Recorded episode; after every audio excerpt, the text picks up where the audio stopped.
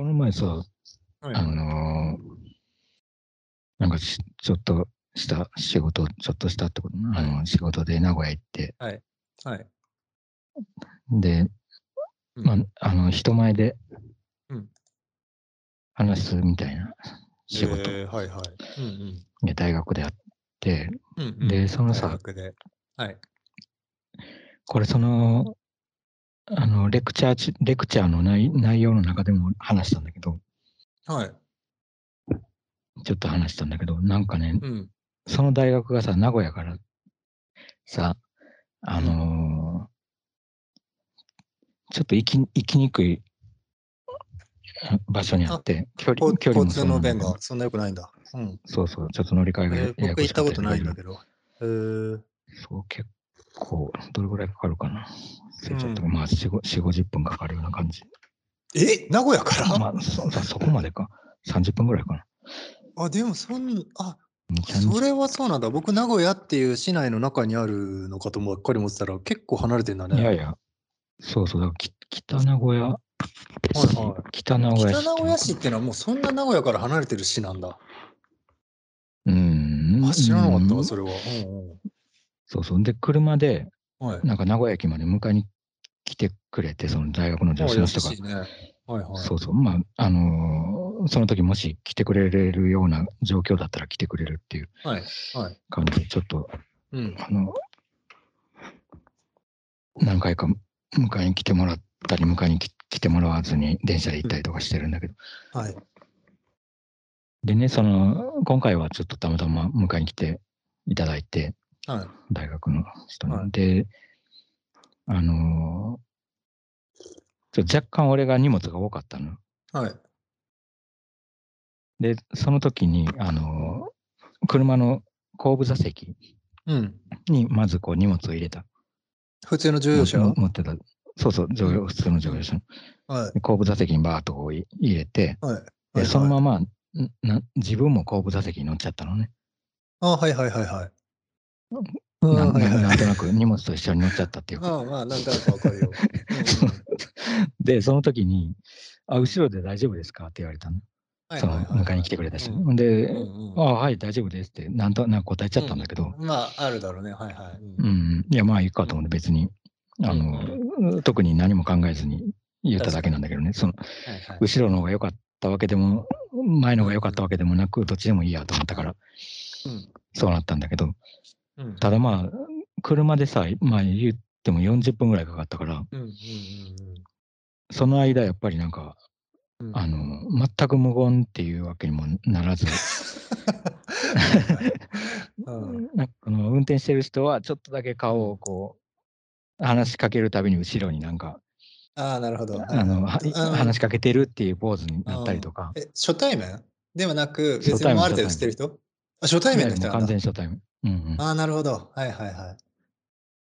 そうそうそう。だからもう、あの、んど、どこに住んでるんですか？みたいな、そういうもうどうでもいいはいはいってことだけど、そういう、あの、まあ、初対面なりの会話ね。本的な、はい そうそう、はいはい。うん会話で、。うん。うんそうそうそう、どうやって来たんですか？とか、そういうはい内容、内容があるような内容の話ではあるけど、うん、まあ、でもその度にさ、俺は身を乗り出したりとか、で、想像できる。そうそうそうなんだよ。だからなんか妙な感じになっちゃって、なっちゃってさ。なんかでもね、あなたなんかあの、初対面の人とえ？話すときに、初対面の人と話すときに、ちょっと身を乗り出す癖あるよね、確かに。いや、あるか、やっぱり。いや、なんか、あの、多分本当に自分のなんか想像できる声とかさ、はいはい。自分が言ってることがどこまで届いてるのかっていうのがそうね、不安で、確ななんかこう、認してる。わかるわかる。そうそうそう確認してるなってそうなの。時あるある。それが、この人にはちゃんとまあ通じてるかっていうのを通じてるかっていう確認して言ってるかあるあるら分かるまではちょっと乗り出しちゃうっていうのが、めっちゃ想像できる。うんそうなんだよ。うんまあ、それ慣れてる人だったらさ、あの、はいはいこれぐらいの感じで多分、うんあの、うん伝わってん、伝わって、まあ伝わってるっていうか、はいそうだね届いてんだろうなっていう感じが分かるからさ、そんなの乗り出さなくていいんだけど、そうだね。そうそうそう。わかるわかる。うんで、その40分がね、結構ね、あ、まあ40奇妙分長いな。な感じだったんだよ。そうそう。うんで、なんか、うんあのー 俺がね、俺がちょっと身を乗り出すのはやめた瞬間があって、うんあのー それがね、なんか、なんで？あのー なんで？道、みまあ、あの、道沿いのとこに、はい。なんかコンビニ、もともと明らかにコンビニの形だったものが不動産屋になってるとこがあったの。ああ、なるほど。はいはい。うん。まあ多分コンビニが潰れて、そうそう要。するに窓ガラスが前面にあってみたいな。そうそうそう。前面にあって、駐車場もなんかコンビニ的な感じの。広さの駐車場があってて、も明らかに、あの、遠くから見たらコンビニに見えるぐらいのはいはいはい。感じの風景だったんだけど不、動産屋だ。うん。そう。で、俺がね、それを見たときに、うん。不意に、あのーいや、これもともとコンビニで不動産屋にな,、ってるんですね、みたいなことをそのまま言ったんだけど、なるほど。はいはいはい。そうそう。で、その時に、はあ、みたいな。なんか、なわかんないけど、もしかして前の方がちょっとだけ俺より前に行ってるじゃない、うんあのーはだから俺の真横で俺が言っうんたその情報はもうその人は見過ごした後だったのかもしれない。はいはいから。もうそれを言ってもどこのことかももう見る余地もなく、はあ、うんみたいになっちゃったのかもしれないなと思ったんだけど、うん。だからなんか、ちょっと、あの、いや、その人につ対してあき諦めたわけでもなんでもなくて、その人すごい気を使ってこう、あのーピンポンしてくれたんだけどまあ、そうだろうな。んそうそう。で、別にあの、コミュニケーションが下手くそな人でもなんでもなくて、まあ、むしろ俺の方が下手くそだからさ。だから、あの、はい。特に違和感はなかったんだけど、なんか、うん。あなんか、この後ろに座ったっていうさ、うんうん。ここの位置関係で結構、うんうん。あのーね。うん軽く言ってはいけない何か、なんかね、雑談、雑談のレベルが、うんじゃあ設定されちゃったような気がした、その時に。なるほど。真真横だったら、なんか独り言みたいな感じでも、なんかつぶやいても、ああ、なるほど。うんなんとなくなんかこう、音楽みたいな感じでこう流されても大丈夫だった気がした。はいはいはい。確かに。後ろこれコンビニだったのだろうなとか言ってもね。はいはい。そうそうそう、へーとか言っててもさ、うんうん。まあ、別にそんなに不自然じゃないような気がしたけど、後ろから身を乗り乗り出しながらさ、そのうんうん、雑談をさ、わざわざしてしまい、で、なんとなくなんかピンとこなかった 反応になっちゃった時に、なんか、はいはいはいはなんかちょっとい。はいはいはいはい。うん。ね、そうそう、なんかなんかね、ね考えさせられちゃったね、その、特に車ってさ、はい、完全に位置が、この前さ、電車の話ちょっとなんかししてたねしてた気がするんだけど、その、うん。そうそう、運ばれ、運ばれちゃって、このはい中では完全に能動的、あえー受動的な感じで、うんあのーもうゾンビみたいな感じになっちゃってるみたいな話を。ね。ちょっと監獄みたいな。そうそうそうしてたけどうんうん、で、それに対、それに比べるとさ、車ってもう圧倒的に能動的なこの運転手の人がいてさ、確かに。その車をもう動かしつうん、権利をこう、うん、あのー権利っていうか義務うん、なのかわかんないけど、うん。そうそう、一その両方責任を一身に負ってる。そうそう、一心に負ってる人と、うん。もう電車の中と大して変わらない状態にいる人がい、あのすごい受動的になってる、確かに。運転してもらってる人がいて、確かに。うん。いやなんかそうするとさ、やっぱり、うん。とはいえなんかこうゾンビになれないんだよね、やっぱりこう1対1っていうのもあるけどさ、うんうん。あのもうほっ僕もね、結構苦手うん苦手。結構僕 それだよねも苦手なんだよね。すげえわかる、それ。うん結構ね、そうそうそう。うん。あのーなんて言うんだろうな、その車、僕さ、昔車、あのー免許持ってたんだけど、今もう執行してて持ってなくて、もう車乗ることな、うんうんあんまないだろうなと思うんだけど、あの運転をすることはないと思うんだけど、うんうんあのーなんかね、僕もね、苦手なんだよな、あのー 明らかに立場が違うじゃんだってあれって。明らかに立場が違うその立場をどうしていいのか分かんないんだよね。だから今話聞いてて思うのは、場やっぱりそのなんかさ、こっちがさ、しなきゃいけなうんうんい気にちょっとなっちゃうのよ、僕だわかる。なんかそのそれこそ今言ってたような、前うん。うん。にちょっとね、身を乗り出してまうんうん。で、ちょっとなんか、うん。あの、雑談を。雑談をちょっとしなきゃいけないんじゃないか。接待的な感じになる。そうそうそうそうそう、接待的な気にさせ、うん。させられちゃうというか、うんまあもちろんあっちも全く望んでないんだろうけど、うん。うん。それがいつもね、どうしていいのか分かんないんだよな。だから結構ね、うん。あの、もちろん車に乗るのが嫌だとかっていうわけではないけど、うん。なんかうんなんつうんだろう。の乗ってるだけでいいからみたいな感じではないんだよね、全然。うん。なんか乗ってるだけで楽でいいでしょうんみたいな感じではなく、どっちかっていうと結構ね、うん気を使っちゃったりみたいな、僕も。わかる。そうなんだよな。しかもさ、はい。あの、なんか、ちょっと巻き戻っちゃうけどさ、その乗った瞬間に、はい。あの、もともと多分一人でそこまで来たじゃない？その人は迎えに来た車の中で。だから、多分聴きたい音楽を聴いてたの。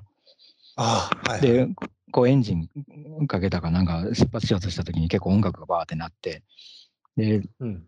あのーあーと思ってその人が小さくしたのね、音をああ、はいはい。うん、でも、消しはしなかった。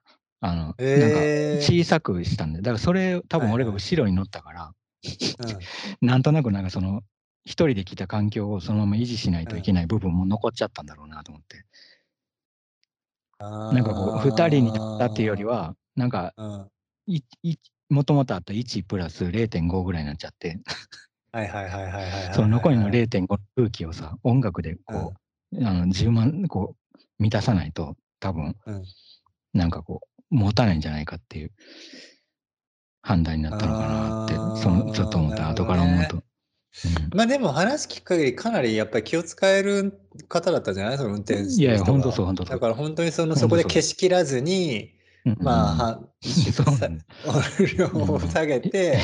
一応その、なんつうの、うん、うん。まあこっちとしては話しかけてもいいし、話しかけなくてもうん。音楽乗ってるんで大丈夫ですようんみたいな、そんぐらいの感じだよね、本当に多分ね。うん。本当にそうだと思う。でそこそれをさ、そこ、うんはい。うん、いや、なごめんごめん、何？や、そこまで分かっちゃうからこそさ、逆にさ、ちょっと気使っちゃったりもするよね。わかる。うんそれをさ、瞬発的にできる人だからさ、うん多分。はいはいその別に、なんか迷った末にさ偉、いないや、どっちかとかやってるってやってるんじゃなくて、うんもう瞬間的にその判断になるから、はいはいはいはい。できる人だね。やっぱりそうそうできる人なのと思う。うんで、後からさ、その大学のあのうん先生とかにさ、うん。あのその話をしてたら、はいいや、だからまあ彼はすごい人だっつうんすごくできる人だね。できる人だっていう話をしてて、あまあまあそうだろうなっていううん。そういう感じするわ。話だったんだけどね。うん。難しいよな、ねえお客さんっていうのはなかなか難しい。お客さんに徹するのって結構難しいよね。いや、難しい。そこで、やっぱ働い、なんていうの？そこでこう活用されてるのはやっぱお金っていうかさ、うん。タクシーの時はさ、やっぱうん。タクシーのうんちゃんにさ、なんか話しかけないといけないかなとかっていうふうには、うんちゃんで、あの、ねいちいちうん考えないし、うんこっちの好きなようにしてたいってんなるけどさ、なるそれはやっぱお、なんかお金を払ってるからみたいになっちゃってるうん。のかもしれないよね。だから、これはだから、あくまで、そうだね。あの、そういう仕事を目的はね、人別に。そうそう。んん別だもんね。そうそうそう。だいぶ違うんだよな、そこは。いやー、コミュニケーションって難しいよな。難しい。難しいうんいや、なんか、なんかその気をさ、うん気遣いすぎるとさ、ダメだっていうのうんうんがあるけどさ、うん気を使わなすぎるのもダメじゃん、当たり前だけど。うん結構ね、やっぱ当たり前だけど、生ものでさ、その場、んその場でさ、切り替えなきゃいけないみたいのがすごくあるよね。いや、そうなんだよ。だからそのコンビニのところも、うん。あのーまあ、俺が何かを読めてなかった結果うんっていうか、まあ、なんか、それが失敗だったかどうかはちょっとわかんないけどさ。あのーうん彼は今だにその話、そのこと覚えてると思う？いやー、どうそだろう。のくらい何らかその空気が変わった瞬間だったの、なんかね、可能性としては聞こえてなかったっていう可能性もあるの。そのまあ内容ははっきり聞こえなくったけど、俺がなんか話しかけてる風な、うんあの雰囲気だけが伝わってきたから、うんうんなんか中途半端な返事になっちゃった、はいはい。反応になっはいちゃった可能性もある。はい、はいあるだろうね、それは。うん。だからその場合はまあ、あの別に何言ってたのかなっていう記憶ももちろんない、ほとあんまりないだろうし、うん。もし完全に内容を把握してて、その反応になったんだったら、うん。なんだろう、それは当たりす前すぎることを言われたとか、もうそれがその、もう当たり前のようにそこら中にあるのに、いや、どうかな、でもそれでもうん。違う地域から来てよく分かってない人だと思うと、ちょっと反応するか。うん。いや、ここら辺ではそういう感じの多いんですよ、とか言って。なんか言いそううーん。まあ、とにかくピンときてなかったんだよね、何らかに。そうそう、ピンときてなかったんだね、多分。響いてなまあ、集中ししてた可能性もあるよね。だからその運転うんうん、ありえるね。が一番の、あの、なんていうの？役割目的だからね。その話聞くか。とかじゃなくて。うんうん。そうそう思うと、まあ、その信号の手前とかさ、いろんなこの複雑な道のうんところで、うんちょっとそっちにこう意識を完全に集中してたらさ、いちいちそこに、うんうんあの、反応に対する密度がこう減っちゃううん、あるね。っていうのは全然ある。いや、なんとなくわかるな。うん。うん。そんな、なんか、あの、目視しなきゃいけないような話を振らなければよかったとかって思っちゃいそう、確かに。うん そうだよ、そうだよ、本当に。難しいよな。あ、それそうだよな。それ、うん。確かに運転手の人に話しかけるときはそこもあるよね。うん。あれ見える、見えてる、見えないといけないようなことをわざわざ言っちゃって、そうそう。あのよそ見を、よそ見するのを促す行為をするっていう。逆にそうだよね。あれあれ見てくださいよって言ってんのと同じような感じになっちゃうもんね。そうそうそう。そこまで、そこまで一旦運転から離れてくださいみたいな。そうだよね。無理結構無理。イジーだよな。こっちは運転してないからな。そうそう。そうだこっちはもう、もう見放題になって、窓 の外を見放題。確かに見放題な。うんそうなんだよ。そこだな、難しいな。だから結構そっか、僕さっきさ、ちょっと言いかけてやってたけど、あの主従関係みたいな感じで関係性が変わるって思ったのね、最初。で、その時って僕の感覚ってやっぱりその、うん。運転してる人が全部の責任と権利を持ってるから、そっちが主で、僕は客としての感覚だったけど、うんよく考えたらでもなんか運転してくれてる人に対して僕の自由度の方が全然高いわと、今確かに思ったから。全然高いよ始終関係よりはもうそれがいなんか行き来してるな。うんそうなんだよ。だって社長みたいな、社長みたいな人っていうか、あの、実際運転する係の人がいて、もうその人は全く運転しないみたいなはいはい。人もい結構いると思うしさ。そうだ。そこの主従関係はもう完全に乗せられ、のあの、乗って座ってるだけの人の方が、雇ってるが雇用主になっちゃってるし、うんうんうん。こういう話、まあ雇用はされてないけど、そうだ。うんあまあそうだねその場合はそうだねそうそう、その場合はね、はい社長のと、うんうん。その通りだ。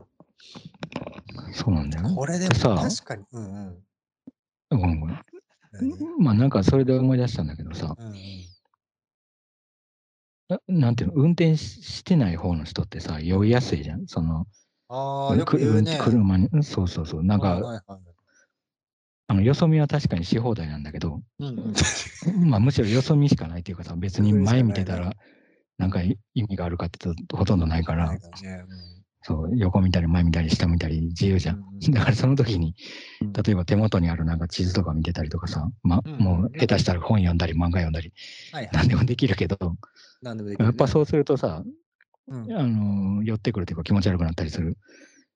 って言うけど、まあ、ん。そういうことしなくても酔いやすい人はさ、はいはい。もうただ乗ってるだけでも酔っちゃうっていうこともあるし、でその時に、例えば運転してる人と同じ動き、あの、はい。もうハンドルを持ってる設定で、右に曲がるときはもう右にハンドルを切るような動きをしてると、はいはいはい。なんか聞いたことあるね。まあ酔わない。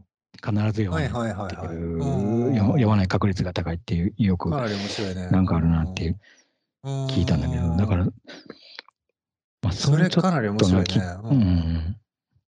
まあ、全くさ、もちろんその人の空ハンドルっていうかさ、空気ハンドルを右に切ろうがなんだろうが車に影響はないから、うん。その一歩遅れてるのは一歩遅れてるじゃない？そのうん。運転手の人はさ、あらかじめ右に曲がるときは右に曲がろうと思って、うん。あの事前に思ってないと右にハンドルは切れない。その確かに。うん。道が来た途端に今、今右うん。みたいな感じで急にさ、にうん0.01秒ぐらいの判断で右にビーみたいな感じでやってたら車が回転して、あの、うんアクション映画みたいなことになって爆発みたいになるかね。うんけど、うんうんあの、まあ、10秒ぐらい前からもう右に、次の道右に行くぞと思ってたら、スムーズにこううん右に、その瞬間に右にハンドルを徐々に切っていけるっていうのはあると思う。うんうんある。でも乗せられてる、乗せられてるっていうか、その運転してない方の人はさ、うんうんうん結構急に。ハンドル切らないといけない。その、うんまあ、道を知ってたら別だけど、うんうんそうでなければさ、うん右に曲がることをさ、しばらく分かんない、うんその、頭の中で確かに決断できる。うん。確かに。止まる時とかもね、信号が黄色になって赤になるって、それを見てなかったらさ、あ、なんで止まったっていうのが分かんないもんね、なんでか。そうそう。すべての行為がさ、その、運転手に比べると、うん。遅れて、一歩ずつ遅れていってるっていうかさ、うんうん。うん。まあでもそれでもそれをトレースした方が酔わないっていうのはさ、うんうん。まあちょっと面白い。その運動、だから運動になってないんだろうね、その人にとっては。運転、あの、車で移動するっていうことがさ、うん。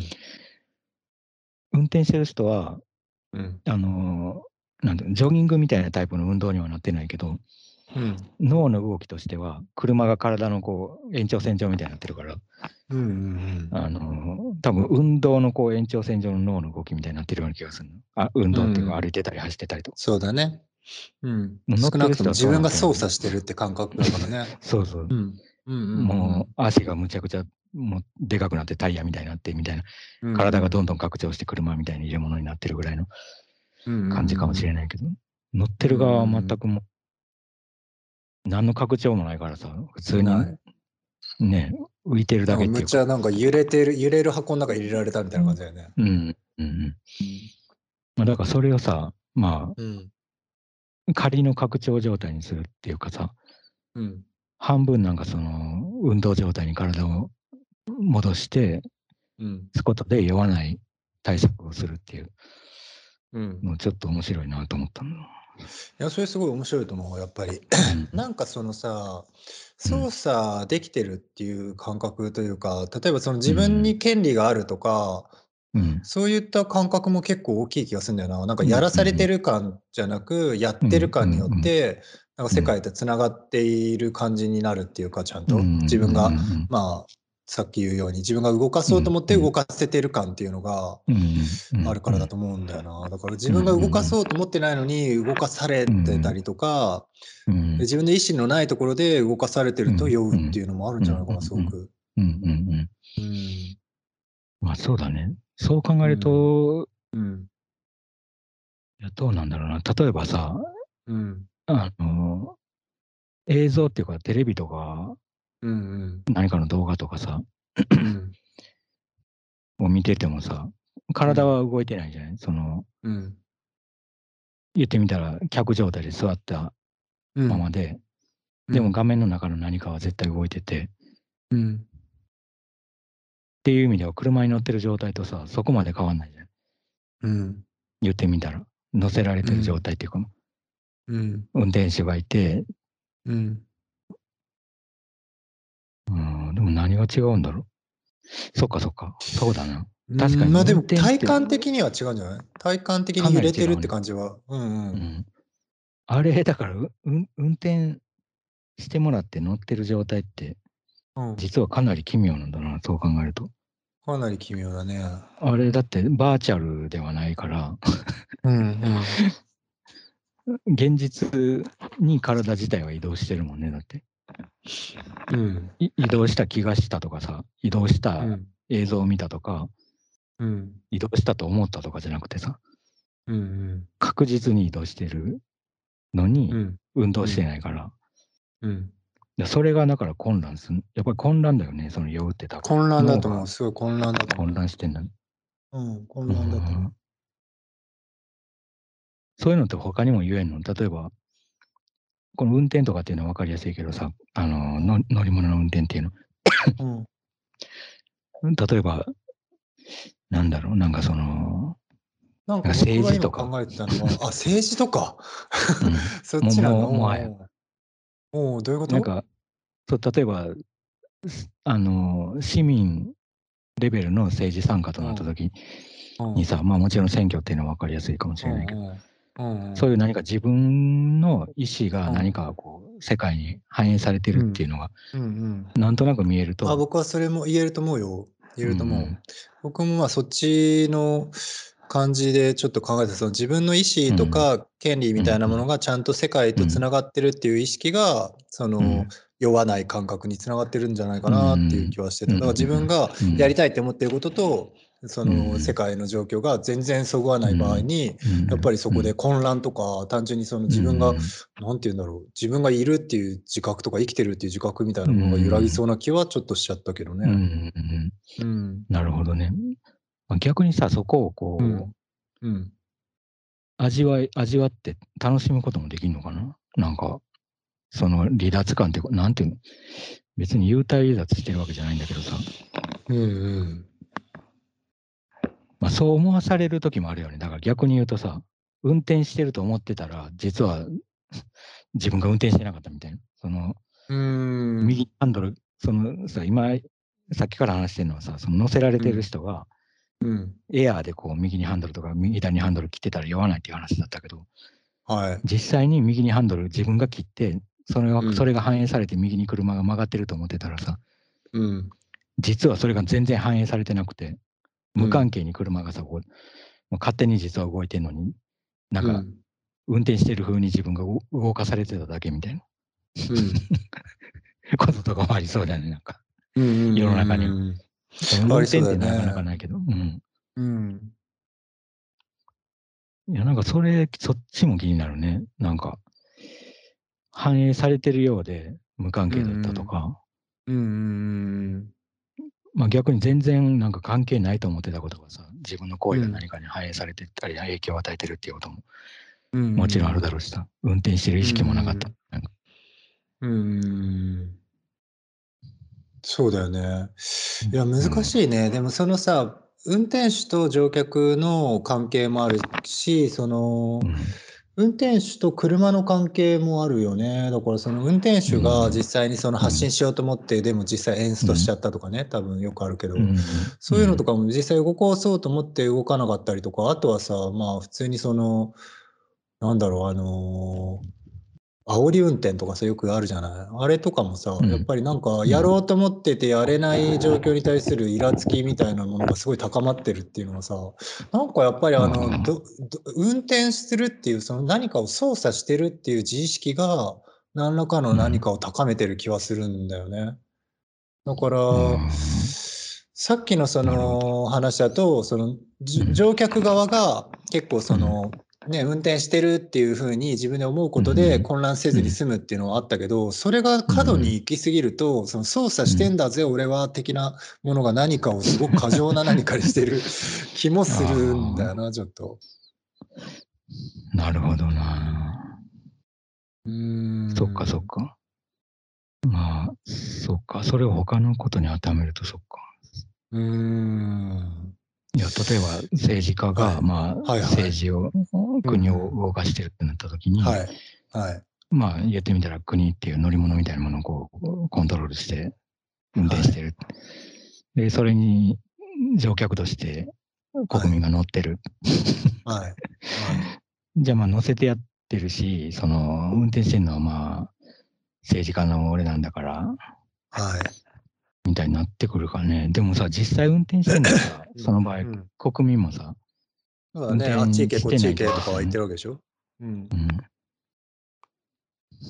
じゃあ何なんだろう？車の、そうかそうか？うん。国家が車だとしたら、うん。あ、でも道路もあるよね。そう考えてみたら。あの、自動車に当てはめるとさ、運転って言ってもさ、実はその好き放題運転してるようでいて、うん。行けるとこと行けないとこがあるうんうん、そうだね。そんな田んぼの中とかにいきなり車でショートカットだとか言って突入してさ、横断とかできない。その、車、じあの、道路が引かれてて、うんで、制限時速とかも決まってて、うん、その道路の幅分しか車は通れないから渋滞したりとか、そうだね。なんとかっていうことが起こるわけだし、逆走もできないところが多いし。うん。だから何らかのコントロールがさ、うん。誰があれをコントロールしてるのかっていうと、うん。意外とだから、その全権を握ってるように見える運転手も、実のところは、なんかそこまでの権利が、うん。車を前進させたり、左右にあのうん曲がったり、バックしたりっていう権利はあるけど、うん権利と責任はあるけど、うん。移動自体に関してはさ、実はそこまでなんか、うん。意思がこう反映されないっていうそうだね。確かにこ。とはあるのかもしれない。うん。確かにそうだねう。ん。うん。えそう考えたらさ、うん。え、なになにうん、いや、インフラってでかいよなとは思うね。確かにその道路とか。ううんん、全然大きいよね。まあ天候とかもさ、あるしう、んうんそういう状況、環境自体で、まあうん確かにかなり制限はされてるなとは確かうんに思った。うんうんうん。うん道路って結構不思議だもんね。そう考えると、うん。まあなんでそこにそっち向いて道路が走ってるかっていうと、もちろん、うん。あの人が決めたからそこに道路が走ってて、うん。勝手に道ができてるなんてことはないもんね、道に限って。ない。何かがそこを通んないと道に絶対なんないからさ。うん。特に人間が使ってる道路なんて、うん。いつの間にか道ができたら、できてたっていうことないもんね。うん。うーん、そっか。うん。難しいね。なんかでもその、そうだね。その関係みたいなものがやっぱり、まずはその乗客として乗った時に運転手さんとの関係があって、でその運転手さんも別に全てに自由なわけではなくて、結構いろんな状況や条件の中で、えーうん。操作してくれてるっていうのが。なんだでもまあ あれなんじゃない？のうん最初の話の中で乗っている自分としてはさ、その中で言ったら一番やっぱり自由は自由なのかな？どうなんだろう？でもその一番自由とされてる人たちが一番混乱してしまってった酔ってしまうっていうのは結構面白いなと思う。うん。まあ多分そこで一番自由、一番の自由さと一番の不自由さが両方重なっちゃってるんだよ。重なってるよね。だから一番酔うて。だって徒歩だ、徒歩で酔わないもんだって。うん、徒歩ないね。言ってみたら徒歩が一番自由なんだけど、うん、多分。別に田んぼの中だって、まあ、まあ行かない方がいいけど、あの、ん。ねえ、稲とか行こうと思ったら行けるね。そうそう、そうそう、行こうと思ったらまあ一応行ける。で、徒歩が確かに行けるところが多いんだよ。まあ、うん。ゆそうだね。登ったりもできるからね。そうそう。うん。だから自由度は高いんだけど、酔わないそうそうそう。そうそうそうそう。ただなんかその今言ってくれてたような、その自由さと不自由さを同時に持ってるっていうのが実はすごく重要なんだけど、でも結構の多くの場合、車の乗乗そのなんつうんだっけ運転手か運転手さんとかうん。運転手さん側からの意見からすると、何言ってんの？お前乗ってるだけで随分楽してるのに何言ってんだっていう意見がまかり通っちゃうじゃん。まあまあ、それは、だから例えばその乗客が酔っちゃったとしても、別にそこでさ、じゃあ、あのー誰が悪いとかって話にそんななんないじゃん。別に酔っちゃったっていうのが、そんななんつうんだろううんな。不自由さのせいとか、もしくは乗あの、うん。て運転手のせいとか、道のせいとかっていうよりは、単純に、うん。酔っちゃった、酔酔っちゃ、酔いやすい人なんだね、チケット袋ちゃんと持ってるみたいな感じの 話になっちゃうから、だから結構、その、本当にそのゆ乗ってるだけっていうのが実はうんすごいその別にただ楽なんだよっていうわけではないっていうことは結構重要だと思うよ。うん、まあ確かにね。確かにそうだ。なんか、うん。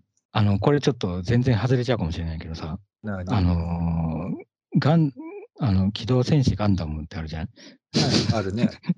あれってさ、あの、なんか戦艦みたいな、えあの、なんだホワイトベースのホワイトベースうん戦艦、ス戦艦っていうの？宇宙戦なんていうか艦みたい白馬でしょ？な。あ、そう、白馬。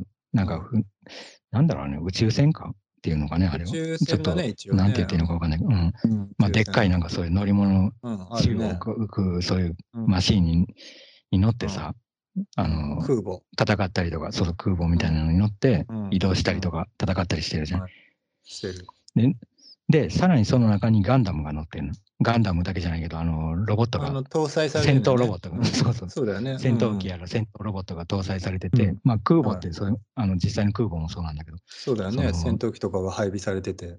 そうそうそう、はい上に乗ってて、で、戦うのははい戦闘機であって、空母自体はさ、あの実際の戦争とはそんなに戦わない。その、そうだね。あくまで運んでいくっていう。うんうん。はいはい。基運べる移動基地みたいな。うん。はいはいはいはい。で、ホワイトベースもさ、そのガンダムのホワイトベースも基本的にはそういう空母的な感じで、実際戦うのはロボットとかロボットたちじゃね、ガンダムをはじめとする。うん。で、その時にさ、ガンダム、もちろんそのホワイトベースを誰かが運転してて、してしてるじゃん、うん。多分。自由にね。うん。動物みたいに動き回ってるわけじゃなくて、誰かが。白馬とか言われてるからって別に、そうだね。うん。そうそう、適当に動いてるわけじゃなくて、誰かがうん。操作してて、で、乗組員がいっぱい、なんか、なんブリッジみたいなとこにいてさ、なんかレーダーとか見て、なんか敵があっちだとかなんとか言いながら、うん、で、敵が来たってなったらガンダムに、あの、その空母、ホワイトベースに乗ってるガンダムにも人が乗って、そのロボットが発射されて戦いに行くわけじゃん。いうん。うん。や、なんかそれ、なんだろうな。で、なんかさ、結構ホワイトベースの不自由さがさ、ずっと俺は気になっててた気がして、その、ホワイトベースとほぼほぼ何もできないっちゃできない。なんかその、あの、多分実際の空母もそうな気がするんだけど、うん。その飛行機とかさ、ガンダム自体はいくらでもどこでもまあ行こうと思ったら行けるじゃない？その、まあね。じ操作してさ、どっかに歩いて行ったりとか取ったりできるわけだ。うんで、戦って、で、そいつらが突破されたらさ、敵が来る、来て、ホワイトベースが叩かれたりするわけじゃん。ほとんど、うんうんほとんど抵抗力がないホワイトベース。はいはい。だからなんか、うん ホワイトベースの不自由さっていうかさ、うんうん。あれってなんだろうな、なんかい、いや、なんか車ってね、あのうん。家じゃないんだけど、家じゃないじゃん、あれって。その、うん。家ではない。まあ住める、もともと車の中にも住める人も住んでる人もいると思うし、うん。あ、の、住むような車もあると思うんだけど、うん。まあ、だからなんか半分家っていうかさ、あうん。家ってことないか、なんていうの？半分家に基近い基地的に。移動、うんうん。移動、移動式家。移動部屋みたいな、移動ルームみたいな、うん。えーちっちゃい一軒家みたいな。うん。感じでさ、うん。ワンルームみたいなのが移動してっていう感じになっててさ。うんうんうん。で、だからあの運転してる人はその部屋の家主みたいな感じで、うん。で、そこに乗っても乗せてもらってる人はやっぱりお客さんなんだよね、その車に住んでる人じゃなくて。あの、なんていうの？うん。そうなんかお邪魔しますって感じで。入ってきた人であって、うんうん。そうそう、まあそれがなんかホワイトベースのなんかこう基地感っていうかさ、もう家までたどり着けたら、疲れたら終わりみたいな感じの存在。うん。と、なんか車の家感っていうか、うん。と、で、うん。家っていうのはさ、なんかすごうくん。こう、ルールに沿って作られたりとか建てられたりとか、うんあの、かなり厳密にこう、決まってるものじゃない家の中でやっていいこと、うん。悪いこと、住んでいい人、悪い人って。うんで、車もそれぐらいの多分ルールが課されてて、あの、うんもちろん免許のない人がいきなりそこに住みたいとか言ってても、うんあの、うん住みたいというか運転したいとか言ってもダメなわけだしさ。うんうんでも乗り乗る人は何の。あれもいらないんだよね。権利、なんていうの？く何も、何の試験も突破してない乗る人。うんなるほどね。確かにそうね。お客さん。うんうん。お客さんはあね。のそうそう、乗客用免許ない、うんとかないもんね。ないないない。ななんでもいい。確かにそうなんだよな。条件が客用免許い。ないよな。うん。条件が全くないの。いや、なんかでも確かにちょっと思ってて、なんとなく今想像してて、うん例えばだけど、うんあのー確かになんとなくちょっとその違和感はもしかしたら面白いかもしれないと思ってたのは、そのうん例えばキャンピングカーみたいのがあるのうんよ、結構よく流行ってて、で、でっかい、まあバスまではいかないけど、小型バスみたいなのに、ね、うん乗っけて、で、キャンピングカーで例えばまあ2人でも4、5人でもいいんだけど、うん。乗ってキャンプ場の方まで行くよね、山の方まで行って、うん。でそこで、じゃあキャンプ場着きましたでであの駐車場入れましたから、そのキャンピングカーから自転車を取り出して3、4人とかが自転車でサイクリングでさらに進むみたいな 状況になった時に、確かになんとなく空今話聞いてて、そう空母だよね。そんで、ふふと、じゃあ、例えば4人組のね、グループが、うんじゃあ、やっとキャンピングカーでここまで来て、で、うんそれで、やった、じゃあサイクリングだ、うんじゃあみんなで4人で行こうねって言って、4人がチャリンコに乗ってうん動き出した時に、ここまで。乗ってきた運転手もそのチャリのうちの一人なんだよ。なるほど。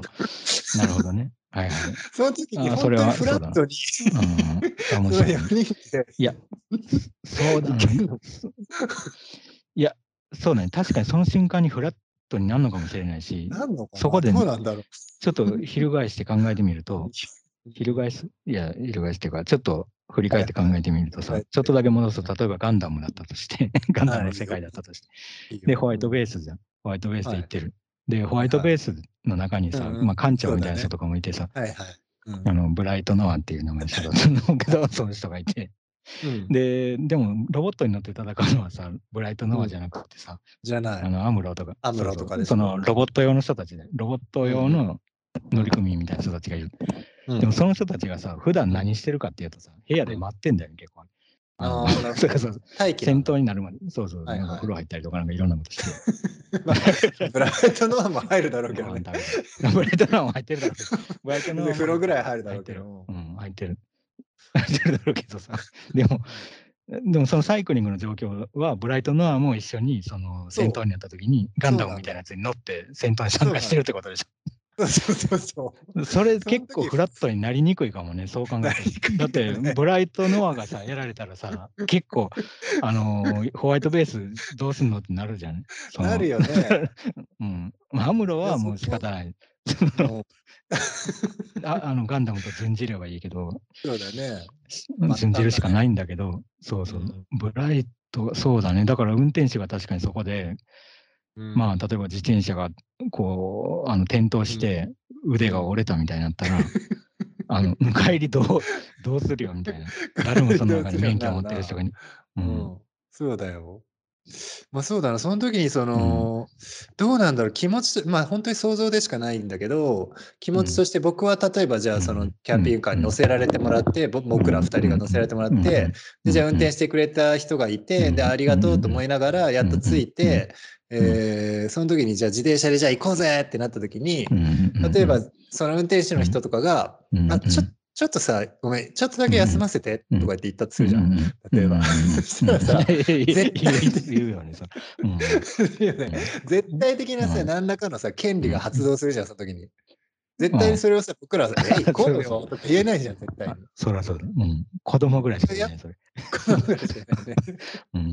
でやっぱり、その自転車に乗る段階になっても、フラットってわけではないのかな？どうなんいや、だろうないでしょう。ないでしょう、それは。確かにな。そう、なんかさっきは、うん降りた瞬間に、あの、うんフラットになるかなと思ったけど、うんうんそうだ、なんないかもな、確かに。その、その役割からは、だから、だって、帰宅するまでは外れられないから、その人。確かに。うん。やっぱホワイトベッドの館長を辞められないブライトと一緒でさ。確かに。いや、確かにでもその考え方は結構面白い。その空母なのか、その戦闘機なのかっていう、どっちに乗ってるのかっていうのは、確かにちょっと違いとして面白いね。いや、そうだな。確かにそうだわ。その役割の違いを外せないから、うん。やっぱりちょっと何をしようがそこ、それはついて回りそうだよな。例えば酒と、うん酒とかさ、こうちょっとはい乾杯しようやみたいになって、レストランとか、あの、はいはい。運転してて食事の時とかもさ、うん、確かに。ちょっと俺運転せんなんかんからって、やっぱならざるを得ないよね、そこで。そりゃなんでよ、飲めばいいじゃんってなれない。いやいやいやいや、絶対言えないね、それは。絶対言っちゃダメだし。言っちゃダメだよ。それはそうだな。いや、運転って難しいすごいな。運転ってすごいね、確かにね。そのすごいよ。時にし、うん。なんかその飲めよとか言って、いやいや、ん。俺は運転だからっていう人がいて、にもかかわらず、元から酒飲まない人とかもいて、そうした時の関係とかが、もう残された一人飲むやつみたいなやつは、なんかそう、じゃあ俺も控えようかなみたいな話になったりして、まあ、どうでもいい話なんだけど、どうでもいいそこはどうでそこはどうでもいい。本当どうでもいいんだけど、るすごくいろんな、なんかちょっとしたそそうそう、空母なのかっていうのと、戦闘機なのかの乗組員の違いで、その気の引け方とかも微妙に変わりそうで、確かにある。気の引け方、気の引け方はそうだね。うん確かに確かに。そのできないことがさ、うんあの、逆にさ、その、ちょっと権威にとして発動されるかもしれないね。その酒飲めないんだよっていう。うんそあの運転しないといけないからっていうのがさ、やっぱりブライトははいやっぱそんなガンダムやらジムやらに乗って、いくら人数足りないからといって出動みたいなに。ことはできないんだよっていう。できない。ね。言え主張できるもんね、それ。ああ、確かにってみんな、うそうですねってなるもんな。ん、なる。うんでも、なんかでも、確かにでも、その人間関係におけるフラットさみたいな話で言うと、うん一番最初の話に戻ってう、ん車で乗っけていってくれた人だよね。あの人に対してやっぱり気が引けちゃうなって気持ちがあったけど、もしかしたら、そのうん運転手さんからしてみれば、そのうん届けてからがあなたの仕事だからみたいな感じで思ってて、その、あ要するにブライトンも、その、届けるまでが 仕事で、うんあとは任せたみたいな感じであるかもしれないよ。あ、なるほど、なるほど。だから逆に言うでなんと、そうだねそう。そう、フラットになるっていうよりは、そこでチェンジになるっていうか、役割が。ああ、わかる。それちょっと想像でしやすいね。だから、まあ、アムロとかが必死に戦ってる時にもうんうんう、まあ、とりあえず終わったとうん。あのうん、そこまでそこからおったんだから。そこからお風呂にある。ちょっと、ちょっと行ってくるわと。うんあり得るの、それは。うんあり得る。あり得るよ、もしかして。あ、そそうだねうかもしれないうん。役割がバトンタッるっていう。そうだねうん。バトンタッチっていう感じなんだ。あ、なるほどねなる。ほど、なるほど。そこを無確理にフかになんか、ラットにするっていうよりはそうだね。うんうん。なんかわかるよ。だって、運転してくれて、こう、連れてってくれた人がさ、やっぱり運転終わって、その次の段階に入った時にさ、うん。何かからこう、やっぱ解放されてる感が そう。感じる。その ああ、なるほどね。はいはいはいはい。その連れて行ってもらった人の方からするとさ、そこからが、まあうん、そこまでは移動だったと。で、そこから先に何かこう、始まるっていう意識の人が確かに。多いけど。そう、ん。移動が目的じゃないもんね。うん何かするためにうんそこまで行ってんだもんね。うん大体は。うん。そっかそっか。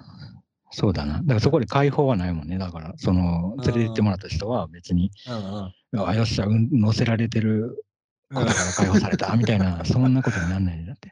そうだね、確かに。うん。スタートするだけで、普通に。そうだよね。そうなんだよ。確かに。確かにそうだ。それもあるな。確かに、でも逆に言うと、やっぱりやりきった感ないよね。やっぱり乗せられて目的地についても、達成感はないよね。うん達成感は疲れてないし。うんそりゃそうだ。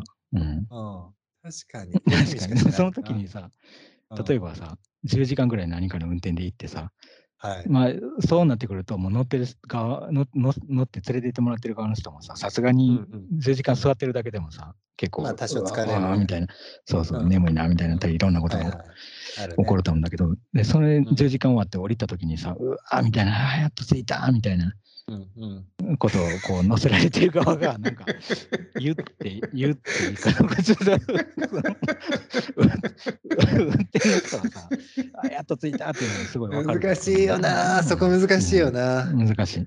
難しい。例えばさどっちかっていう、とその、うん、うんはい。うんうんどっちかというと、お疲れ様っていう方が先の、こうそうだね。そうだねってくるのかなっていう。いやそりゃそうだよそりゃそうだよな。あるよね。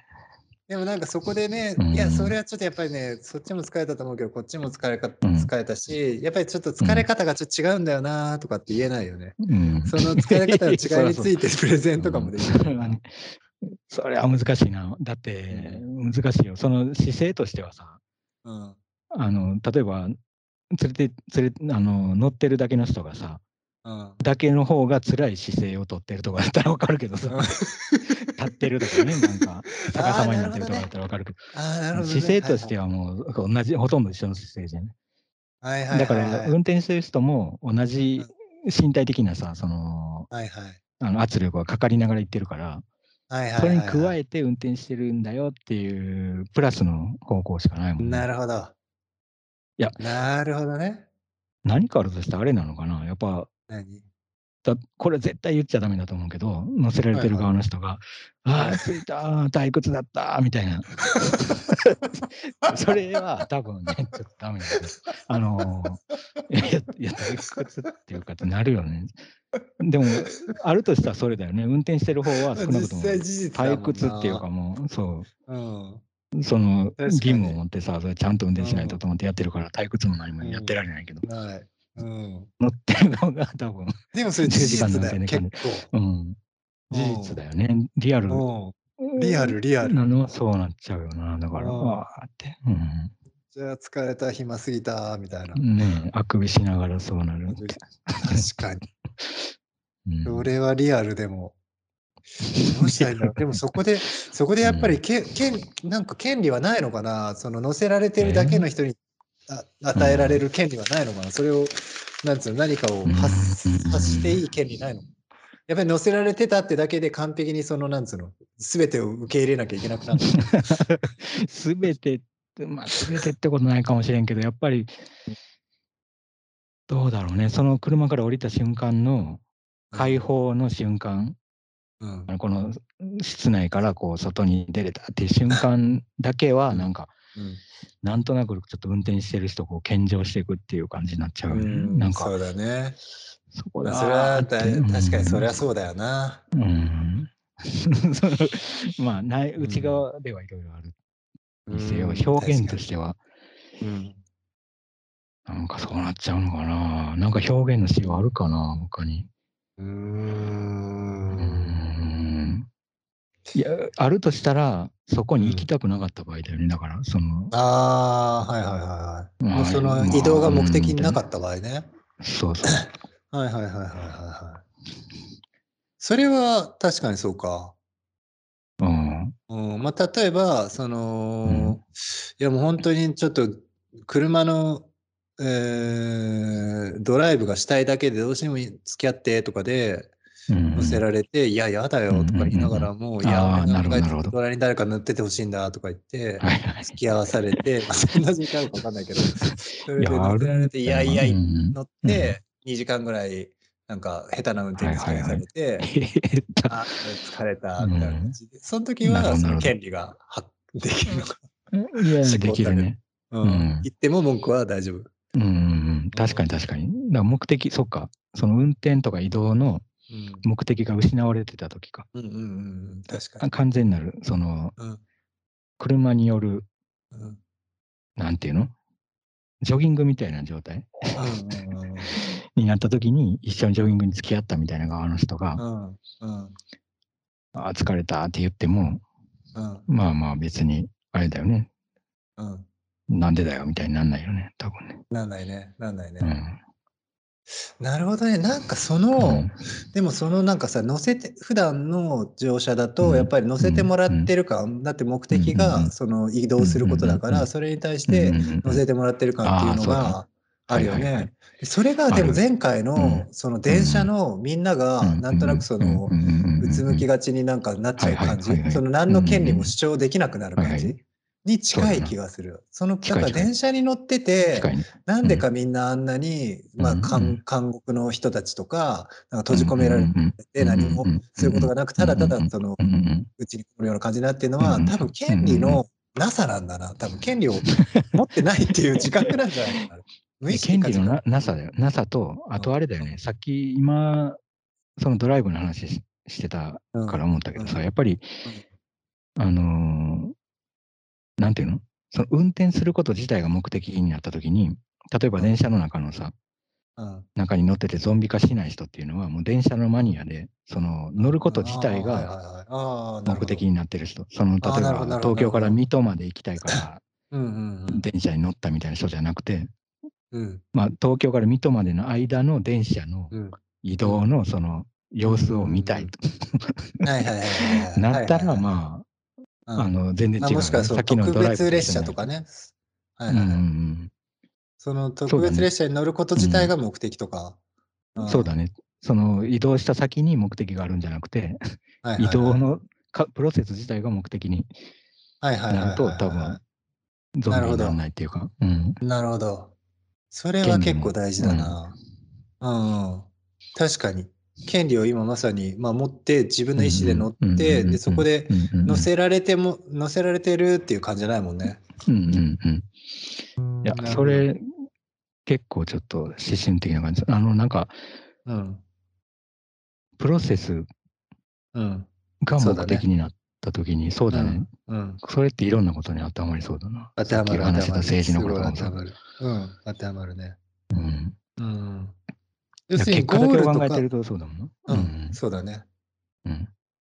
うん。ゴールとか、確かにゴール、ゴールって今言ってたけど、確かにゴールとか結果とかのことだけ考えて,、考えてると、うん。その政治が、あの、自分が持ってた政党にならなかったから、もうん。う、なんか気持ち悪くななったりとか、酔っちゃったりとか、あの、もうゾンビ、ゾンビみたいになっちゃったりとかっていうことが起こるかもしれないけど、っていうよりはもうその参加するっていうことのプロセス自体を、あの、目的っていうか、味わうことを目的にしたら、うん。まあ別にゾンビ化もしないし、権利もうん。自分で権利を放棄することにもならないしっていううん。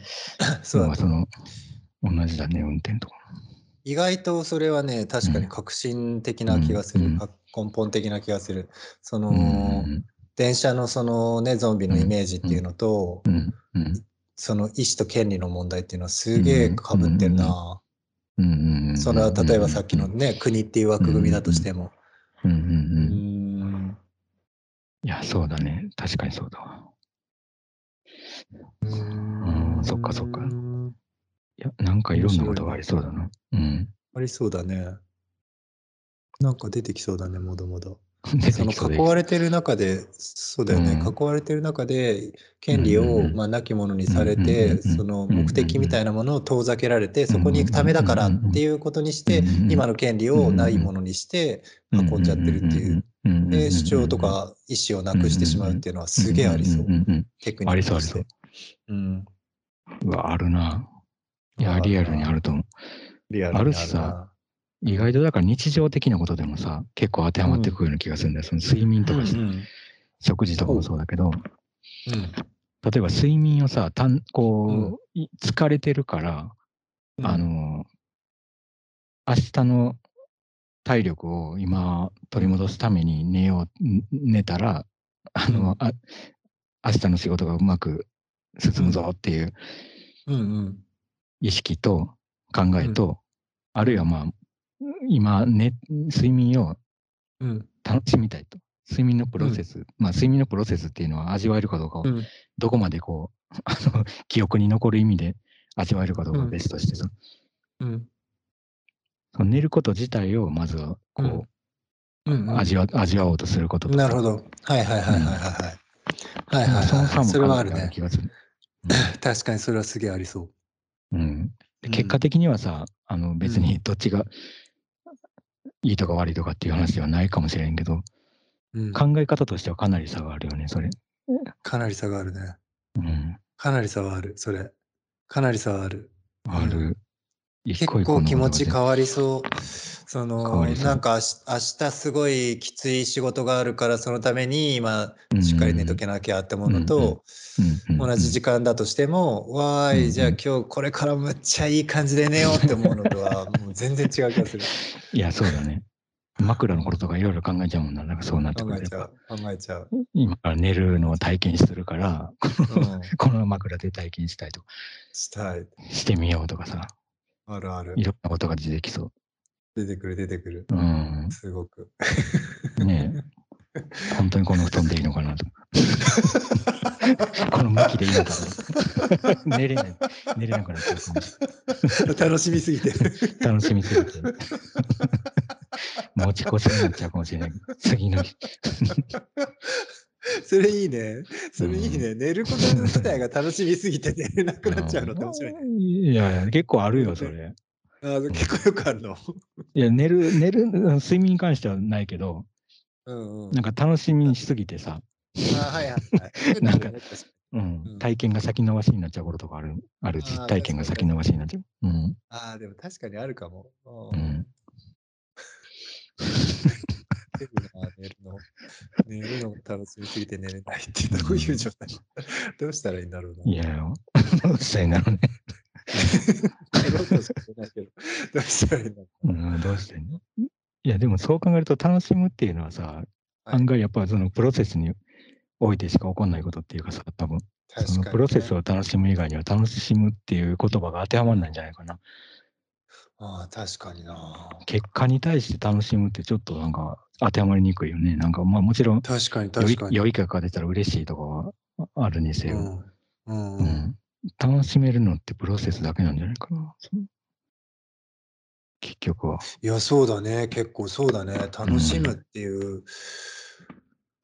楽しむってすごいよね。うん。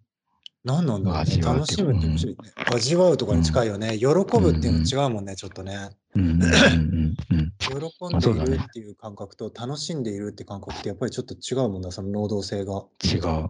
違うし、なんかもっと、なんていうの、丸か×っていう感じじゃなくてさ、うんうん。まあ、嬉しいか嬉しくないかっていうことにしあ話にしちゃうとさ、まあ、もちろん自分にとってなんかポジティブな結果が出た時は嬉しいし、うん、ちょっと良くないことがあるとやっぱり悲しくなったりっていんううん結果としてなんかこう判定されるっていうかさ頭の中で、うん。うん。まあ、これはかななんかこういう結果になったから悲しくなるっていううん。そういう一連の矢印っていうか方向性がんすごく見えてくるけど、うん。でも楽しむっていうことに関してはなんかこっからここまでのえなんていうの、うんもうちょっとなんかこう、続いてる感じがするっていうか。するね、すごくするうんね。い楽や、だからさっき言ってくれたその味わうっていうワードはかなりやっぱりうまい、近い。うん。うんうんうんずっとその、まあそれはまた、まあもしかしたらまずいものかもしれないけど、うんうん。味わうっていう、その、楽しんでるっていうのと、喜んでるっていうのと、なんかそのう、んね、プロセス中っていう感じというか、その感覚は確かにうん面白いね。楽しむって確かに面白いね。うんうんうんうん。だからやっぱ、乗せ車に乗せられてても楽しむ方法は あるあるんだろうな。同じように、ねその。その運転してない状態を楽しむってことだよね。うんだから、あのー乗せられてるんじゃなくて、うん。乗せられてるんじゃなくてだよね。乗せられ確てるんじゃなくて、うん。今その経過の中に自分がいて、うん能動的に楽しんでいくことは絶対できるね。うんできると思う。うん。子供の頃とかなんかあった気がするもんな、そういうの。その、親が運転する車の中でさ。うん。なんか割と体が小さかったからわかんないけど、車の中でも移動できるんだよね、ちょっと。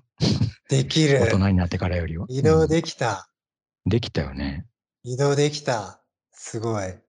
なんか、後部座席から助手席までも移動できるぐらい移動できた気全。然普通に移動できた。もう全然移動できた。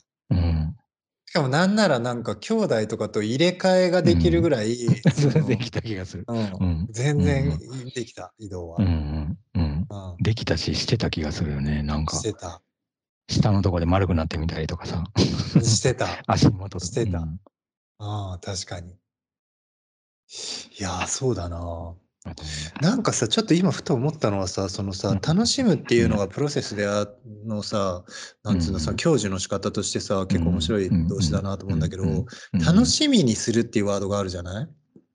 ある。で、この楽しみにするっていうワードが、最初、うん楽しむっていうものの未来形というかさ、その先のことをっていう意味で繋がってるのかなと思ってたんだけど、これ楽しみにするって多分一つの動詞じゃなくてさ、楽しみっていうものにするっていうさ、多分楽しみっていう枠組みとして一つにまとめてて、それをちょっと距離を置いた先に置いてる感覚な気がして、でそれがちょっと逆に面白いなと思って、だから楽しみっていうプロセス自体を距離を取って枠内に 収めることができるっていうか。それってさ、例えば楽しみ、まあ何かを楽しみにしてる状態があったとして、その状態は楽しい、楽しい状態なの？いや、そこなんだよね。だからそれがちょっと面白いなと思って、うん。楽しみっていうものをひとまとまりにして、そちょっと距離を置いて見たときに、それが楽しんでいるのかっていうのと、その楽しみっていうプロセスの中にその楽しみが入ってんのか、別なのかが結構面白いな。入ってんのかなんかさ、うん、楽しみっていうことは、うん、今現在、いや、そうだよな、今現在に比べて、うん、その楽しさっていう何かバロメーターがアップするから楽しみになるっていうわけでもないか。わけでもないよな、なんか。そういう上昇的な感じもしないよね、なんか。その楽しみにするっていう。しないね、そこまで。うん、えー、何なんだろうな。逆にさ、そのその逆って何なの？なんか不安に思うとあなるほど。とかそういうことなのかな？楽しみになしないっていうの逆じゃない楽しみにしない。楽しみにしない。楽しみにしない。どういう時使うんだっけ？楽しみにしない？楽しみにしないのがないか。楽し楽しみにしないってある？楽しみにする？楽しみにしあえて楽しみにしないのができないもん。あえて楽しみにしないことってできるのかな？楽しみなはずのことを、うん。いやもうあえて、あの、楽しみに思わないようにしようっていう何かのうん。気持ちの動きってあんの？ないか。いや、なんか、えーいや、どうだろう。あるとしたら、うん。あるとしたら、例えば明日なんかの大会だと。はいはい。なんかの陸上とかの大会で、はでい、多分むっちゃ自信あるって、早く走れる。1位になると思う。わかんないけど、いい結果出そうだから楽しみだなって思うけど、うん。楽しみに思いすぎると、寝れないから、うんあの、ちょっと楽しみに思わないようにしようみたいな。はいはいはいはい。なんかその気持ちを、楽しみっていう気持ちの 盛り上がりをテンション上げすぎないようにってことね。あ、なるほどね。はいはいはいはい。そういう意味では、まあそういう意味ではあるのかな、そういうの。こうフラットにコントロールルとして楽しみにしないようにするってことか。しないようにする。ああ、まあ冷静さを保つみたいなね。そうだね。だから、ちょっと削っていくっていうかさ、楽しみ、ね。楽しみだなっていう気持ち。うん。そいつ相当楽しみにしてるけどね。相当楽しみにしてるよね。そう楽しみにしすぎないように楽しもうとしてるね。うんうんなるほどね。それは、そうだね。冷静さを保つとかっていうのは確かに。え期待なの？を楽しみにする。期待いや、期するの待、うん、期待の一種かなとは思ったね、最初。うんうん。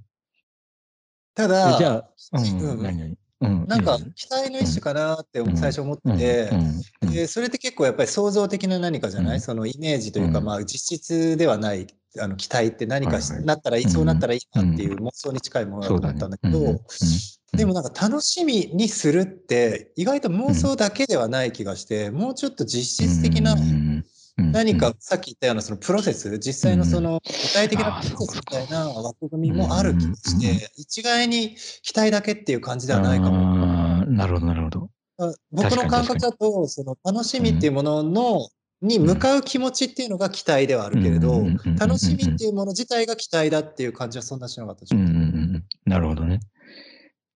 なるほど。なんとなくだけど、そうだね。だから期待ってやっぱり期待外れっていう言葉があるけどさ、なるほど。期待外れの時もあるじゃん、多分。期待通りか期うん確かに待外れか。